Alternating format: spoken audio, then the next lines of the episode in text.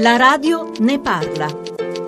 Professor Marcelo Aebi, lei è ordinario di criminologia e diritto penale all'Università di Losanna e ha lavorato allo studio Space sulle carceri dei 47 Paesi membri del Consiglio d'Europa, studio presentato ufficialmente a metà dello scorso mese di marzo. Quali sono i problemi più evidenti del sistema carcerario in Europa? Si vede principalmente in Europa occidentale una diminuzione della popolazione carcerale, dunque la situazione è piuttosto positiva. È difficile spiegare perché è arrivata questa diminuzione, ma in qualche paese hanno cambiato un po' la legislazione, per esempio in Spagna le condanne per delitti di traffico di droga sono diventate più lunghe, si vede forse una conseguenza indiretta della crisi. Un problema per esempio che si vede è ancora la sovrappopolazione nel carcere, ma questo è molto difficile da misurare in una maniera precisa, eh, perché qualche paese dicono abbiamo la capacità per eh, 500 detenuti, ma mettono due o tre detenuti per posto e altri mettono uno solo, come per esempio Dinamarca, la Olanda, dunque è molto difficile di comparare, ma c'è ancora un problema di sovraffollamento nelle carceri. Ci sono dati sulla Turchia? È difficile di avere dati recenti su quello, quello che sta succedendo.